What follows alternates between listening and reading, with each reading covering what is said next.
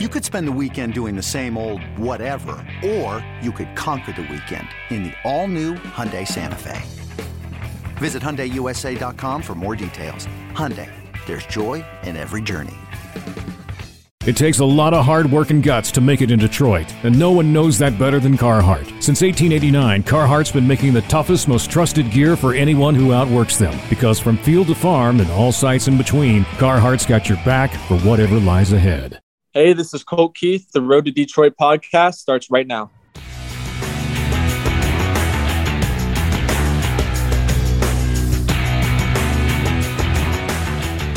Never settle. That's a phrase we all know. Some people do it better than others. It works in life and it works in a draft room. This idea that you should draft in a way that mitigates risk. Remember that old cliche? You can't win a draft in round one, but you can certainly lose it. That's wrong. Never settle.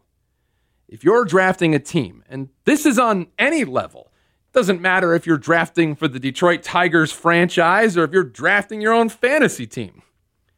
If at any point a person drafting looks at a situation and says that the best move here is to limit my risk, then typically you haven't done the right research or identified the right players, and your roster construction will likely not be the best it could. You're leaving talent on the table. That's the truth. Never settle. My friend Matt Kelly taught me that. This is the Road to Detroit podcast presented by Carhartt. I'm Dan Hasty. Our producer is Nate Wangler. If you've ever done a draft in your life, doesn't matter what level, you always have a draft board. There is one person in the Detroit Tigers organization that is responsible for a draft board. Scott Pleiss, the director of amateur scouting, he's the one in charge of that board, and he is going to answer one very important question. Was Jackson Jobe the number one overall player on the Tigers board? There were some other candidates. We know who they were. Yet the Tigers still took Jackson Jobe. You're going to hear some very important answers from Scott Pleiss today. We're going to dive in on Jackson Jobe because this was a decision that was divisive.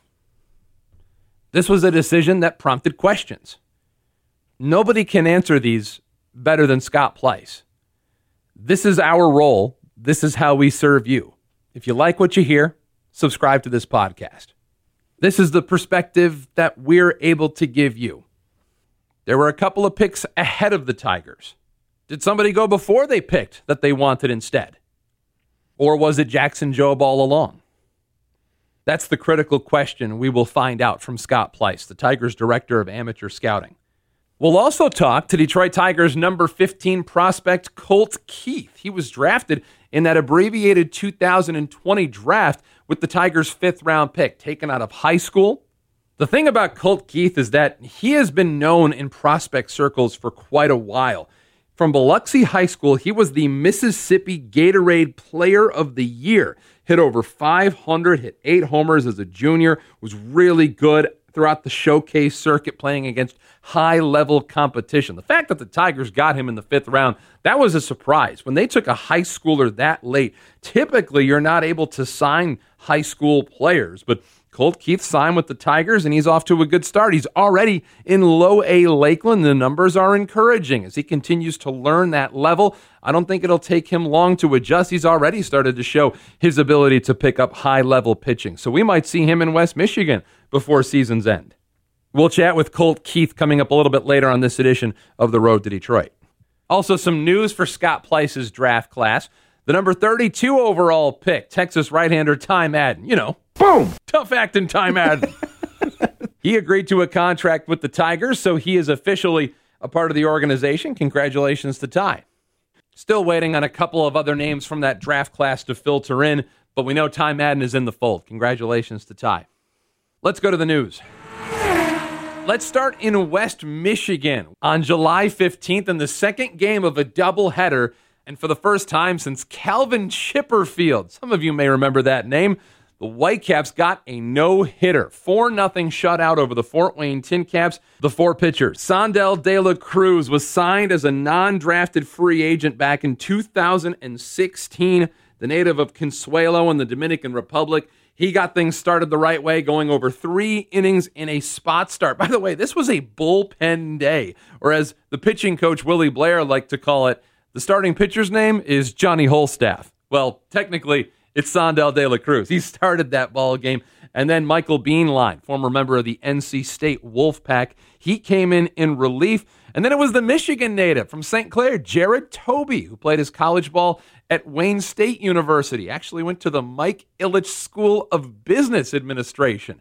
He pitched one of the final innings, and then it was Bryce Tassin who finished things off in that seventh inning. Daniel Cabrera, by the way, making the catch out in right field to finish off the no hitter, the first time for the Whitecaps since 2000, and the fifth no hitter in West Michigan Whitecaps history. Funny side note the last time the Caps had pitched a no hitter, we mentioned Calvin Chipperfield's name, he actually had pitched the second no hitter of that same homestand. Only three days earlier, the Whitecaps had thrown another one. That was Tommy Marks. So, yeah, you could say the pitching staff looked just fine that week, as it did this past week. Beau Brieske, he dominated for West Michigan. He is the High A Central Player of the Week. Who would have thought that the game before would have been an appetizer for the main course at the end of the evening? But Beau Brieske got himself Pitcher of the Week honors after tossing a complete game shutout. Seven innings, two hits, two walks, tied his career high with nine strikeouts. Beau Brieske, a late round pick, a 27th rounder out of Chandler, Arizona.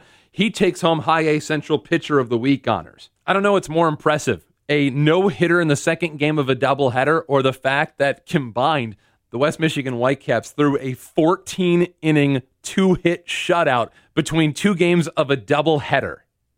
In low A Lakeland, Jack O'Loughlin, the pitcher of the week for the low A Southeast, he went seven innings as well while striking out five. And as it pertains to the Tigers and player development, you are now all caught up to speed on the news. Let's hit the on ramp. Speaking of low A Lakeland, the Flying Tigers took two out of seven against Tampa. Jake Holton finished the series against Tampa. That was a Yankees affiliate with six hits, a double, a home run, four runs batted in. Don't sleep on Jake Holton. The native of San Jose was a 10th round pick for the Tigers back in 2019. And the numbers this year in low A Lakeland have been really strong.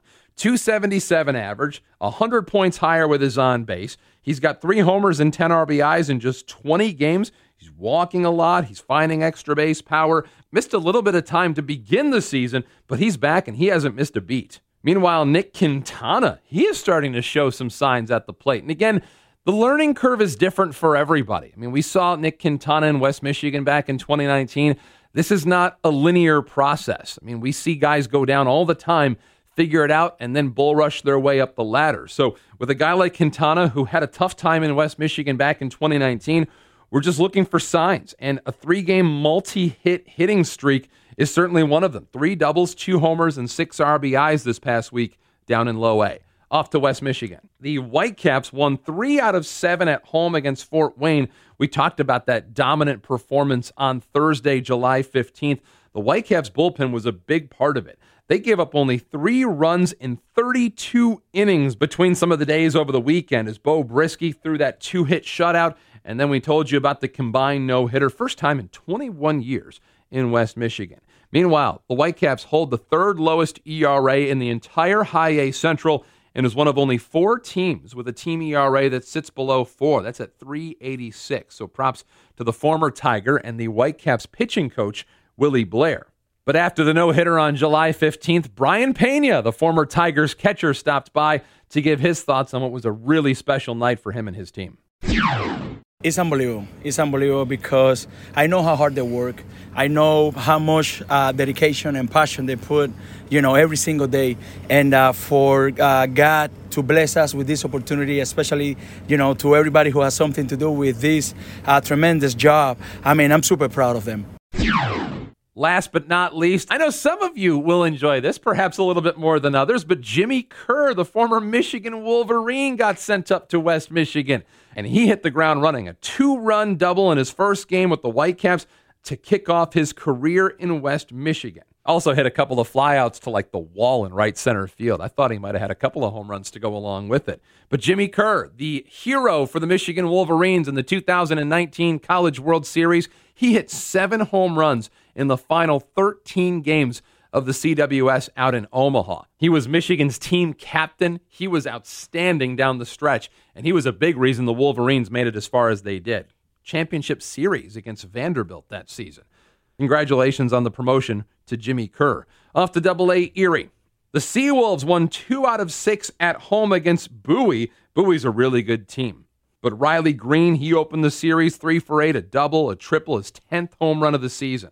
Meanwhile, he's been in a little bit of a slump, but maybe he's starting to come out of it. Dillon Dingler gave us a Dingler Dinger. That's home run number 10 combined between West Michigan and Erie for Dingler. So both Dingler and Riley Greene, each with double digit home runs in the Tigers minor league system thus far. Off to AAA. Toledo won four out of six over the Iowa Cubs. Willi Castro look, we saw what he did in the major leagues in that shortened 2020 season. I don't think there's any reason to write him off quite yet. I think this trip to Toledo will tell us a lot, and so far, it's off to a good start. You can't ask for much more for what the situation has given Willi Castro. He's gone on a tear, 5 for 12 with a double and a home run. On the mound, Ricardo Pinto, who's been in the major leagues with a couple of different teams, he picked up his fifth victory of 2021, gave up a pair of runs in five innings, struck out three, but overall this year, 8 and 2 with a 264 earned run average. That's the on ramp. A very important conversation as we discuss Jackson Jobe at length with Tigers Director of Amateur Scouting Scott Pleiss begins right now. The Road to Detroit podcast continues on the night of July 11th. The Tigers pick came in at number three in the MLB draft. I'll admit, at first, I was surprised, but as time has gone on, I keep coming around to one saying, and that is get the best upside you can find. And Jackson Jobe, the high school pitcher from Oklahoma, may represent one of the biggest upsides this entire draft has to offer. The man who made that pick, Scott Pleiss, the Tigers director of scouting, joins us. Scott, good to have you. Good to be here. Thanks. Tell me, how did it go on Sunday night, the 11th? What went into making this particular pick for you in that given moment? Well, it's you know, it's a lot of work building up to that. So with a lot of people involved and a lot of discussions, a lot of work, but uh, it just really comes down to what what I've been talking about since I've been here: get the best guy get the best talent possibly that we can get out there with the most upside, with the most probability he's going to be that guy, and uh, get that player. So that's really what it was to really simplify it. Were there other guys in the draft, obviously, that we like? Sure. I mean, we like some of those guys. But a lot of those guys, you know, too, I've seen for a while, like the college guys. I saw them in high school and I saw them in the summers and I saw them in, you know, in college, and they're good. They're good players. I think we just felt that uh, that Jackson was a different guy. He's he's got a chance to be a special guy, and um, super super talented, great makeup. He's just the total package. Talking about high school pitchers, historically, taking a high school right-handed pitcher, as you know, has been one of the riskiest profiles in the yeah. draft. How much was that talked about in the draft room, and what made Jackson worth that risk for you? It might have been mentioned one time or two. Yeah. No, yeah. Okay. Uh-huh. Yeah we talked about it a lot. We all understand what that is. And it's a question of if we're going to take the best guy. I mean, I always have a hard time if I feel like I'm settling for something less. I, I just have a hard time wrapping my mind around doing that. I'd rather figure out how to get the best guy and how to how to manage that particular talent. What it really came down to is we kept circling around, like you mentioned early on. He's the best guy. So we just need to figure out how to, you know, do our thing with them and make sure everything goes smoothly. And we've had some success doing it before. So this isn't our first time. So we thought in our minds that Jackson was by far the best guy. So it just, at the end of the day, it just came down to let's do that like we've, we've been true to since I've been here. How does this work for somebody like Jackson? What are the expectations that you would deem to be fair for somebody like Jackson Jobe in terms of, I mean, how quick is this kind of profile? How quick could he make it up through the system? As talented as Jackson is, ability wise, he could move very quickly. I mean, the point is to to develop him on a speed where he learns and he's when he when he gets his chance in the big leagues, he's ready. Not a try to get in there before he should get there and maybe rush him and let him learn some lessons, you know, developing in the minor leagues. So when he does get to the big leagues, he's the guy we expect him to be. So talent wise, he could fly. I mean, he could go really quick, but there needs to be some development time. He's a high school pitcher, just like any high school kid that would come out. You know, it takes some time to, to get used to pro ball. I mean, high school or college.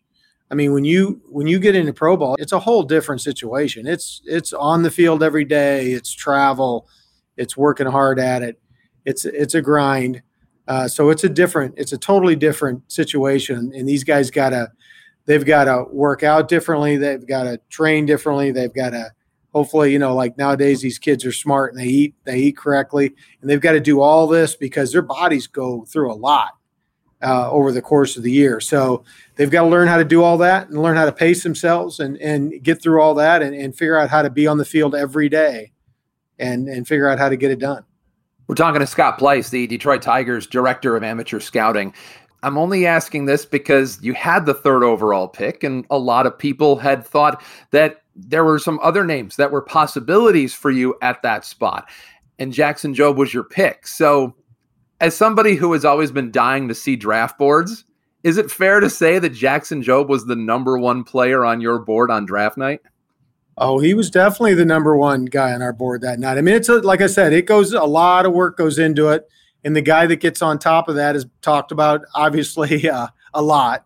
And uh, he worked his way in there, and and uh, no, I shouldn't say worked his way in there. He he sat on top, and uh, we talked about everybody. A good firm debate and back and forth um, on all the players just to make sure that you know that that we're all we're getting the right player. You know, those conversations happened, and we beat up a lot of guys talking about him because there was some there was some obviously you know we had a great pick in three, and there's talented kids there. So we talked about quite a few of them, and uh, we came up with the uh, the idea that Jackson was the best. Must be interesting to watch different scouts go back and forth on players because from your job, you're you're kind of sitting there with the gavel. You're kind of in the middle of it. You're kind of presiding over the debate, so to speak. So for for Scott Pleiss, I mean, there has to be some certain buzzwords when it comes to players from a talent evaluation perspective that really just hit home. Maybe ones that sell you on a player. What are some of the things that come to mind that you heard when scouts were going back and forth making the case for Jackson? Just in general, one some comments that were that were out there that when you listen to him describe him and and what he can do right now, everybody was hundred percent. Nobody was like, ah, I didn't really like his breaking ball or his changeup was okay. Everybody was one hundred percent. You know, everything was plus basically, and he threw strikes. And so every time somebody rolled in there, Jackson showed us. So everybody was unanimous about how skilled this guy is, you know, and how advanced he is as a high school pitcher. So that was obviously something you're, you know, when you hear, you never, we never hear that. I mean, we like guys, but there's always something about the player that we scrutinize just to make sure that we're getting the right guy. So that, and then there were some guys that were in the room that have been scouting a long time and, and they threw some of those names out there like he's better than these guys. So, and I don't want to put a bunch of, like, I hate doing comparisons and doing all that. It's just kind of piling on with pressure. So I'm not going to go there, but I know some hefty names were thrown around that uh, guys in our room saw and uh, back in the day, and that he was tossed in there like you know at that particular time in high school, this guy was better. So that got my attention for sure. You haven't seen a lot of high school pitchers like this. I mean, when's the last time that somebody came across your desk this polished and this advanced for somebody with this type of background? I don't think I've ever seen a guy quite like him in high school because of because of everything, because of the makeup, because of the ability to, to he has four pitches. He controls all four pitches. He's got life on his fastball. He's really the whole package. I mean, usually the guys that come out, the power arms that come out, they're usually big, strong guys that throw really hard with a hard breaking ball, and they're usually trying to develop a change when I saw Jackson, I think the first time he was like 94, 96, which is hard. with a plus curveball, plus slider, a plus change, plus life, and and he threw strikes. And he's athletic, you know, the whole thing, the whole package. The next time I came into, he's topping out at 98, which is great. I mean, but but the type of pitcher is he doesn't need to throw 98 miles an hour to be a guy. You see a guy that can do all of it right now. I you just don't see that. Guys develop it later. Some guys do, some guys don't. But you just don't. You know, you you walk away from a, a particular pitcher and say, "Boy, I love this kid, but I wish he had more life on his fastball." You know, that might hurt him when he gets in the big leagues. Or I wish he had a better changeup, or or whatever it might be. When we rolled in and saw Jackson, he, he's athletic. We saw him make great plays off the mound. Obviously, he was a shortstop, but we already knew the makeup. The fastball was always plus with plus life this both breaking balls were plus. The changeup was plus with life. I mean, you just kind of walked out of there like you start thinking about it. And you're like, I can't come up with a comp. So sometimes different is really good. Now, I don't know if Jackson would like me to ask you this question, but I'm going to do it anyway. What's the chances Jackson Jobe actually plays shortstop? Because this kid could have gotten drafted as a shortstop too. Maybe not in the third overall pick, but he certainly could have probably been drafted, right? Well, to his credit, he's a great athlete and he can play. I've seen him play short. He's a good shortstop, and he swung the bat. He's he can swing the bat, but he's going to pitch. One more before we let you go here, and thanks so much for taking the time, Scott. Uh, you guys were able to sign Ty Madden. Congratulations to you guys. Signed the number 32 overall pick. Some of the similarities to Jackson Jobe: fastball, big fastball, wipeout slider. How excited were you guys to be able to snag him at 32 when you're talking about a top 10 draft prospect? Oh, very excited. We we saw him earlier. I happened to see him early and probably saw his best game against Houston. Was just lights out. I mean, just pitched great that day. And and the guys that followed in after that saw him good too. So we were we were pleasantly surprised that he got to us and and really super happy about that. So great talent, great kid, great family. Uh, enjoyed being with them today. They were they were outstanding and um, really excited about what Ty's going to do because Ty's going to be a special guy, and he's gonna he's going to do a lot of great things as a Tiger. Well, he just told us on the last episode of the Road to Detroit, his best game, that Houston game. So you clearly were in the crowd at the right time. yeah, Ty. I got there. Sometimes I get it right. Scott, thank you very much. I know you're a very busy man. Thanks for taking a few minutes with us. And I'm sure you're already ramping up for 2022. So I'll let you get after it. But thanks again for hitting us up here All on the right. road to Detroit. No problem. Thank you. I appreciate it. That's Scott Pleiss right here on the road to Detroit.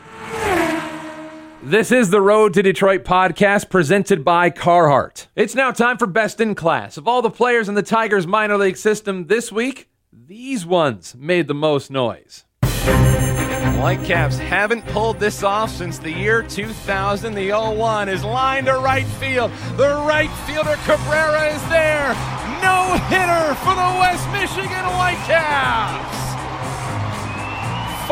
Pitchers combine. They mob the closer Bryce Tassin in the middle of the field. And for the first time since 2000, the Whitecaps can celebrate a no hitter, and they get to do it right here in West Michigan. We got a couple of winners of the best in class this week. How about the West Michigan Whitecaps bullpen? There is nothing that puts a bullpen at a disadvantage more than having to go with a bullpen game. That means the entire ball game you don't have a set starting pitcher and you are literally throwing relievers from start to finish. To get a no-hitter on a bullpen day is almost unheard of. So the fact that the Whitecaps were able to pick up a no-no, those games are just hard to win, let alone throw no-hitters. But the West Michigan Whitecaps did exactly that.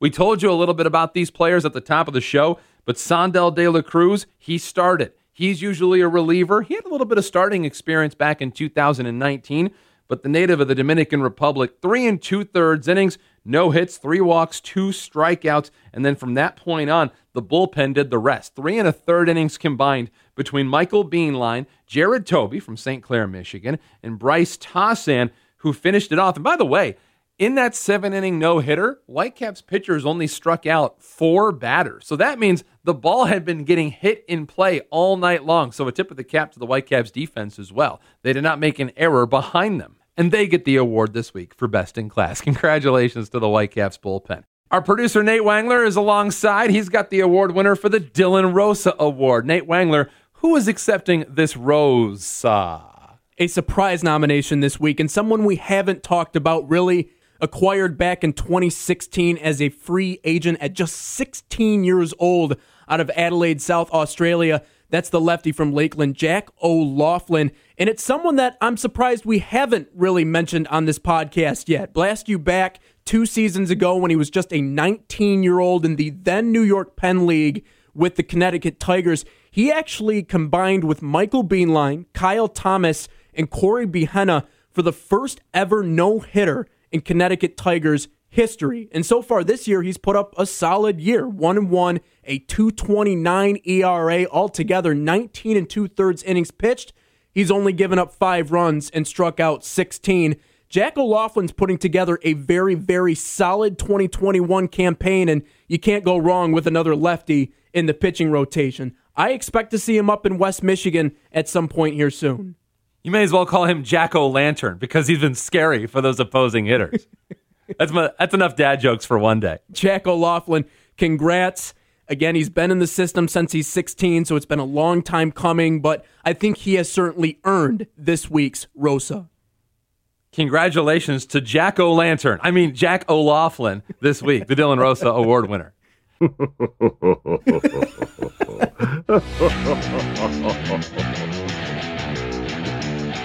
Road to Detroit podcast continues. He is the number 15 prospect for the Detroit Tigers and a fifth round pick in the shortened 2020 draft. Colt Keith has been gracious enough to join us right now. Colt, good to see you. Good to finally get a chance to hang out with you a little bit because so far this year it's been a good start in Lakeland. Congratulations.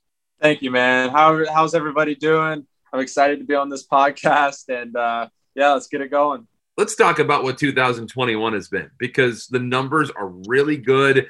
But even within all that, I mean, you were the Mississippi Gatorade High School Player of the Year. And it's always interesting to me when somebody comes along like you, who I believe hit like 527 during his senior year of high school. And now in Pro Ball, you're hitting 290, and people are legitimately more excited about that than whatever you did in high school. How much of an adjustment has it been to go from hitting over 500 on the regular to hitting 300 and be like, yeah, this is going well?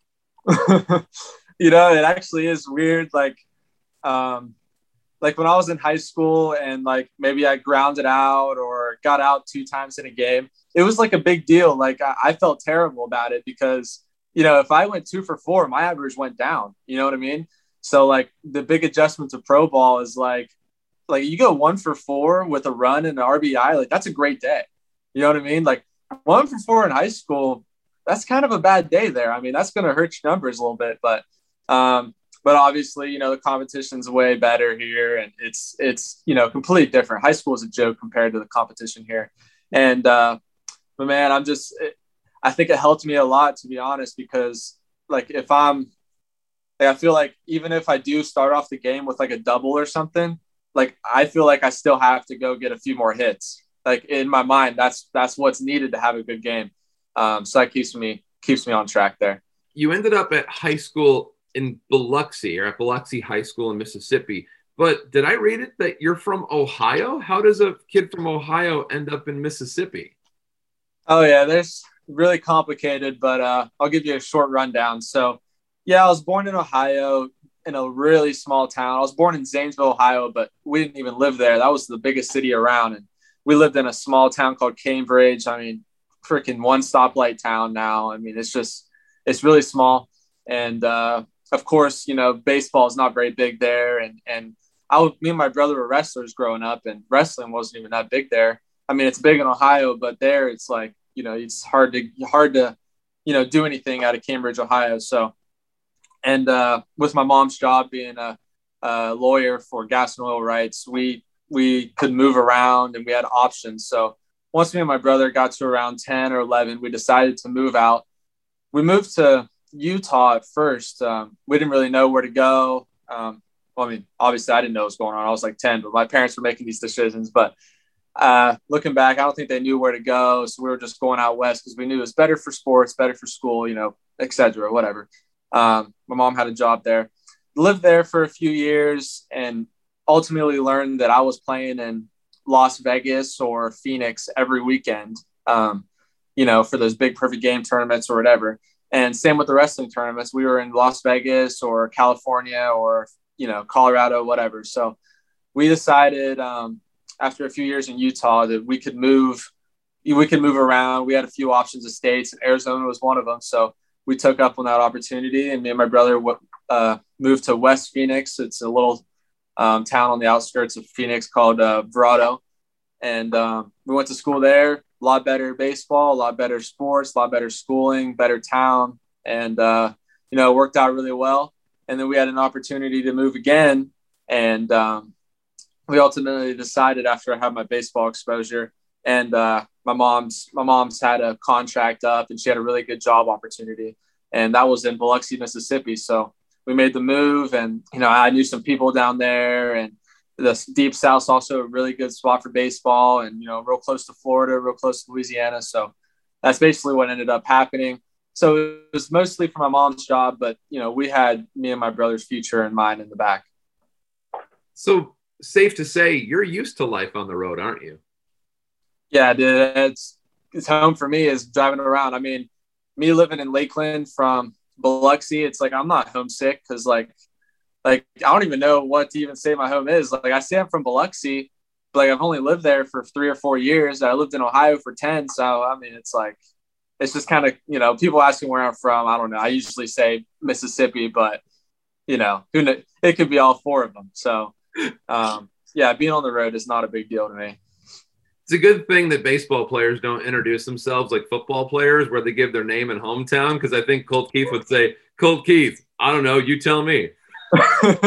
yeah, pick any state. I mean, you have a good chance of picking one of them. So, do you miss wrestling? I do miss wrestling. It was it, wrestling taught me a lot of life lessons, and my dad is also grew up wrestling in college, and he was a wrestling coach. So that's what he wanted me to do, and you know, I still watch college wrestling and stuff, and I, I do miss it, the competition, and you know, it's just so physical and it was it was real. Um, but I got a body of a baseball player. I'm a lot better at baseball. I'll tell you that. But uh, I do miss it sometimes. What have you learned about yourself so far as a pro? Um, I learned that I'm a lot better than I thought I would be. Um, I figured that I would come into it and really struggle. Like you know, how, how most high schoolers do, um, you know, that aren't Riley Greene or Bryce Harper or whoever. Um, you know, I figured I would struggle some. I always had um, confidence in myself that I would eventually figure it out. But I figured it out sooner than than I thought I would. Um, I got used to the pitching, got used to the speed of the pitching, the speed of the game sped up on me, but I got used to it quick and made adjustments. And and uh, you know, I'm really confident, more confident going in now than I was going into it um, about pro ball.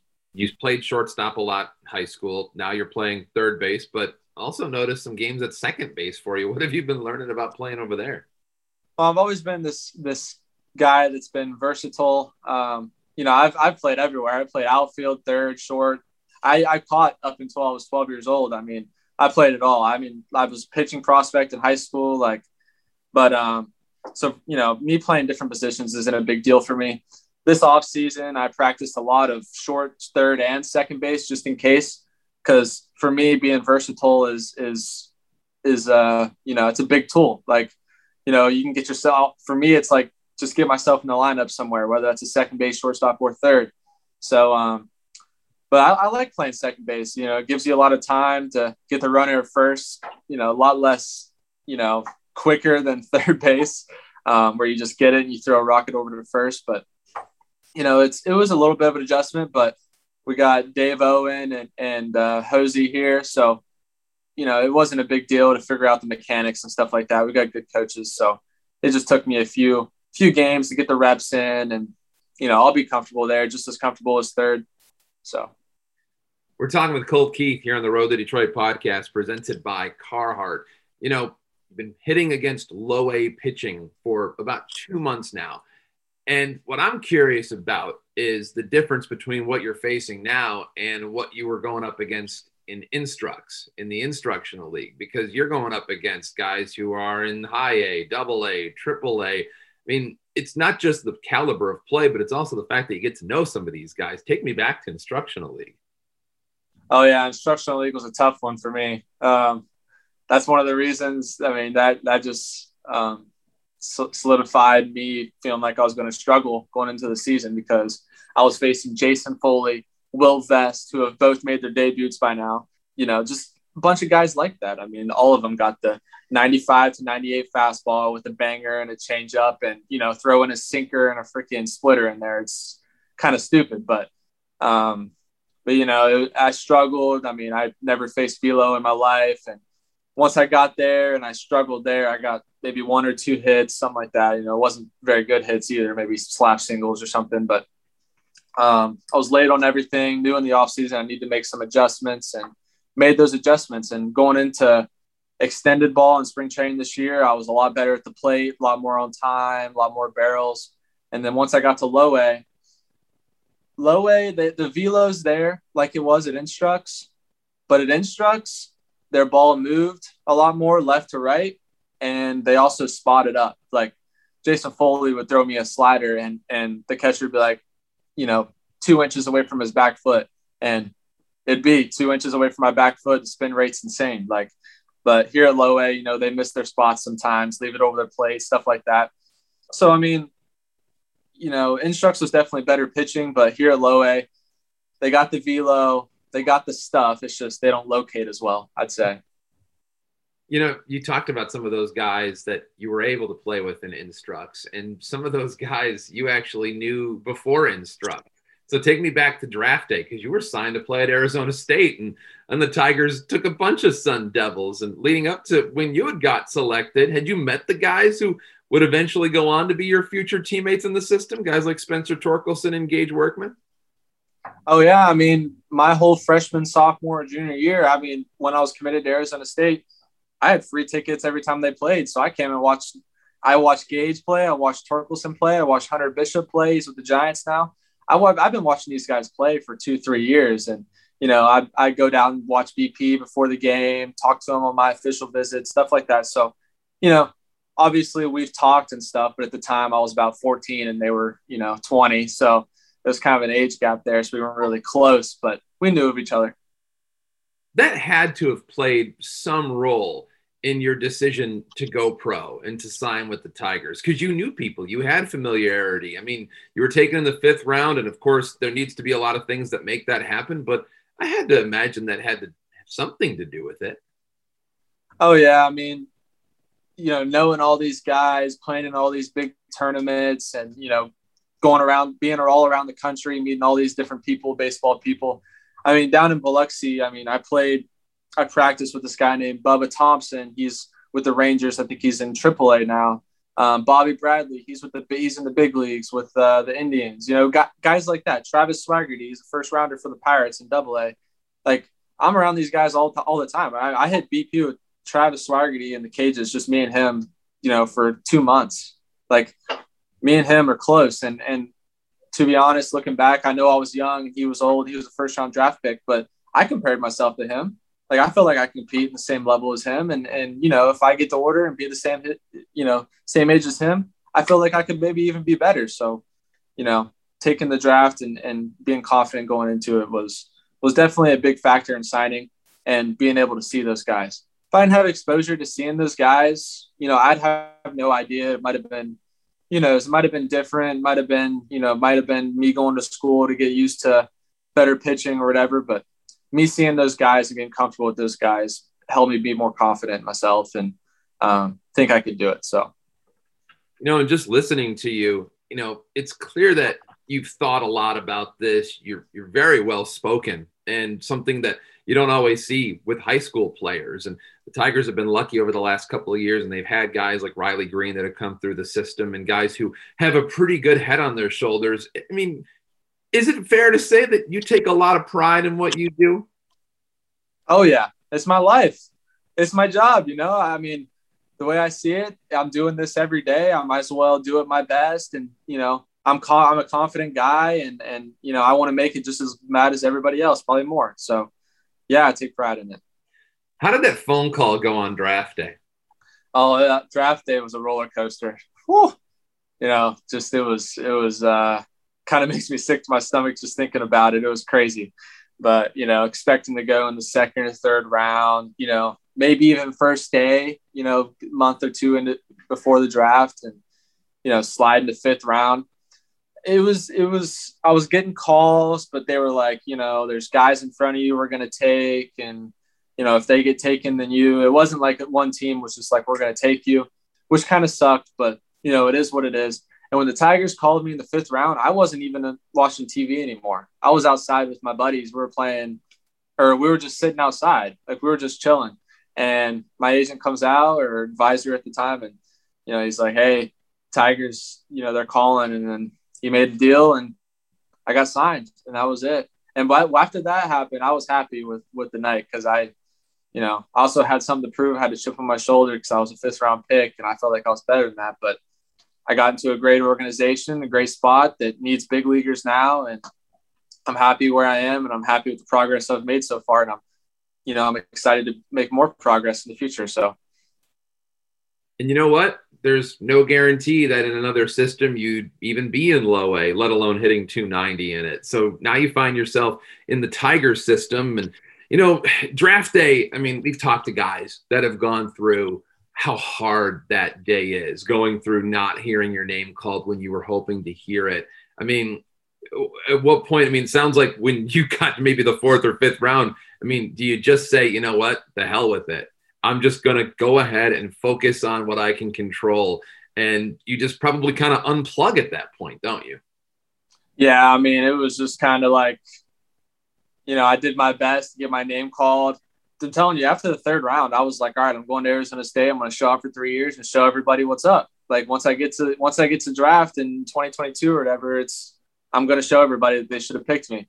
And uh, you know, once I got picked, and I was excited to go get to work, and that's really the first thing I did. The next day, I went and lifted, and I got to work. I was ready to go. And uh, to be honest, I think so far, and I think in the future, it's going to help me too because I have a really big chip on my shoulder, and I think I have something to prove. And um, so I think, I mean, that keeps me motivated and keep me working hard, um, you know, just, just to prove that I, I can do it. So.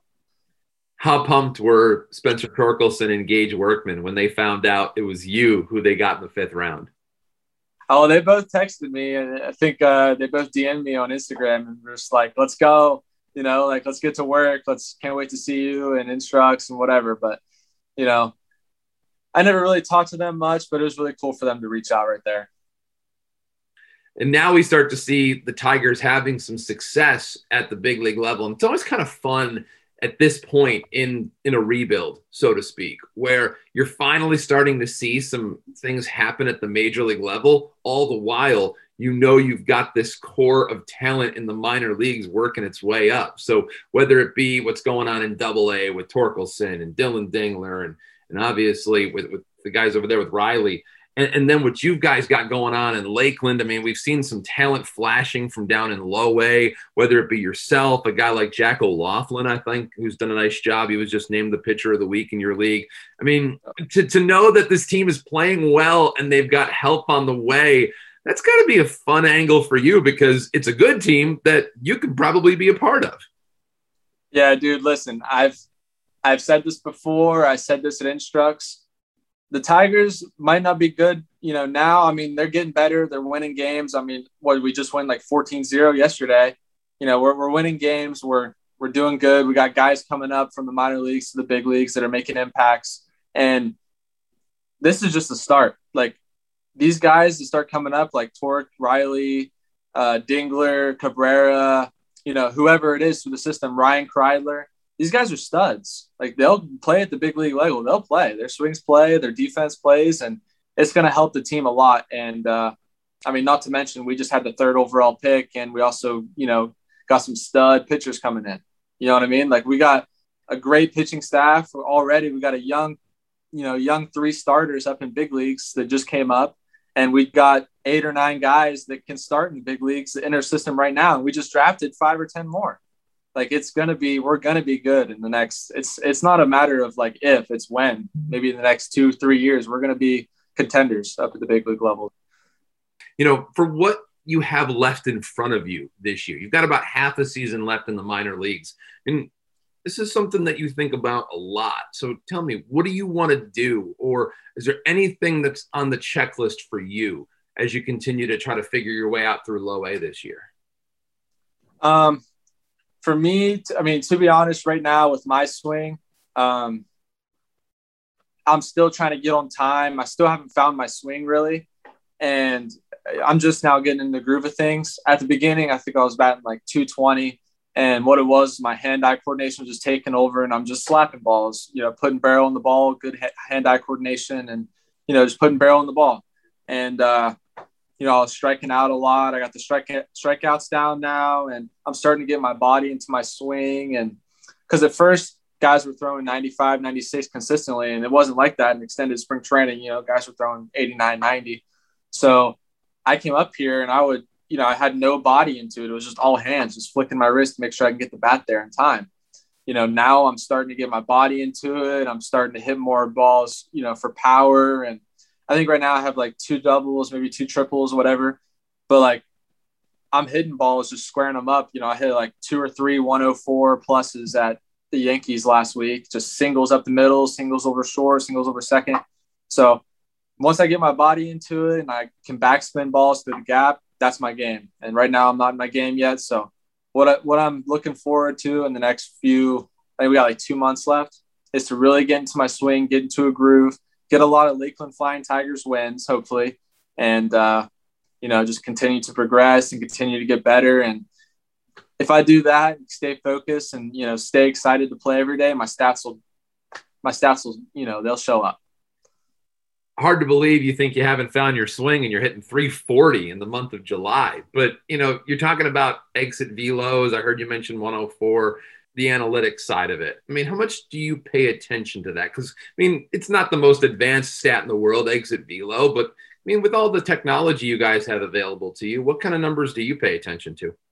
I mean, now with everybody, with all the technology we have and you know the money that's into it, I have every stat I could ever imagine you know, I, we went over what they mean, but I only pay attention to a few. Um, we got these blast sensors on the end of our bats that show us the angles and what, you know, how hard we're swinging and how quick.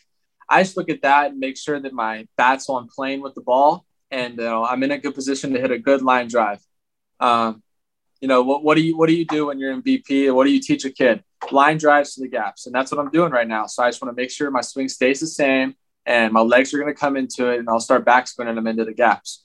I pay attention to exit velocity and that's just because I'm a barrel guy. I like to get the barrel to the ball. And if, as long as I'm hitting barrels, I'm playing well.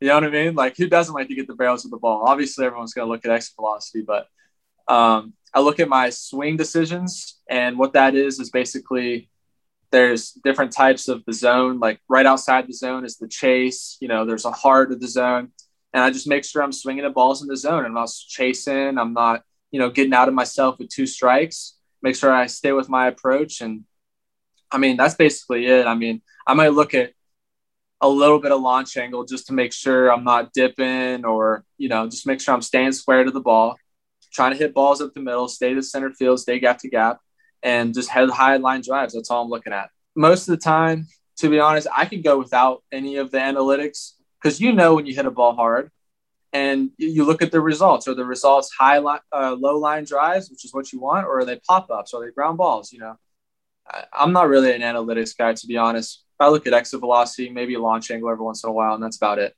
I look forward to the day where there's a scouting report on Colt Keith, and the first three words can just say "big barrel guy" because it kind of feels like that's what Colt Keith is, and so far has been down in the Lakeland Colt. Again, congratulations on the start. Just keep doing what you're doing. I mean, you've got the right frame of mind. I think a lot of people who will listen to this will gain a new appreciation for your understanding of the game. That's something that you don't get with a lot of 19 year olds. So just stay on the path, and I'm sure we'll see you in West Michigan and on the way up even farther than that as time goes on. Thanks so much for joining us here on the road to Detroit. Yep, no problem, man. Thank you for having me on. Now time for the road ahead. The Low A Lakeland Flying Tigers. They take off to Dunedin for a six game series against the low A Blue Jays, while the Whitecaps in West Michigan, they're staying home. A 13 game homestand that ties their longest in franchise history as they'll take on their in state rivals, the Lansing Lugnuts. They used to be a Blue Jays affiliate. Now they're with the Oakland Athletics, six games against Lansing out in West Michigan. Up to Double A Erie, the Seawolves hit the road six games against Binghamton. Those are the Rumble Ponies. yes, and there they go. There they go. And Toledo, they're back on the road. They face the Indianapolis Indians to start a six game series. There's the road ahead. And just like that, another episode of the RTD is in the books. Our thanks to Colt Keith, the Detroit Tigers number 15 prospect. Off to a great start, continued success to Colt down in Lakeland. Also, our thanks to Scott Pleiss. Had a lot of interesting things to say. And we learned today that Jackson Jobe was the number one player on the Detroit Tigers draft board this season. That's a big deal. And I think that's really helpful to know where the Tigers' priorities lie as they look for talent at the top of the draft. That's the thing about this show. You have fun and you learn something too. So hit that subscribe button and become a passenger here on the road to Detroit. This one was fun. We look forward to doing it all over again next week with another episode of the Road to Detroit podcast. Thanks to our producer, Nate Wangler. I'm Dan Hasty. This has been the Road to Detroit podcast presented by Carhartt. And until next time. See ya!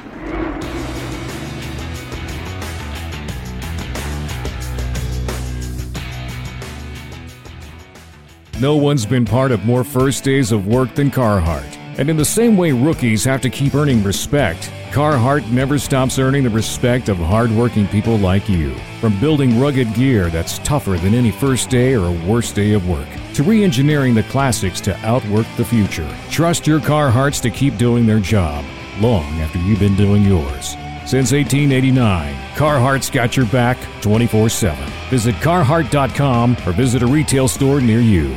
Hey, Rob Bradford here. You guys know I'm always up for a good MVP story, and one of the best stories is Wasabi Technology. Wasabi is the world's hottest cloud storage company, and it's become the go to provider for professional and collegiate sports teams, including 20 Major League Baseball teams like the Red Sox and NHL teams like the Bruins and Vancouver Canucks. Even the Liverpool Football Club is getting in on the Wasabi action. So, why is Wasabi the MVP? Well, Wasabi was purpose built to free businesses from skyrocketing storage costs and unpredictable transaction fees that the Amazons of the world are charging. In fact, Wasabi is up to 80% less than those hyperscalers and doesn't charge a cent for businesses to access their data. From Wasabi's AI enabled intelligent media storage, Wasabi Air, to the industry's only cloud storage service with triple protection against cyber criminals, data deletion, and ransomware, Wasabi's taking the lead in driving innovation in data storage and helping sports teams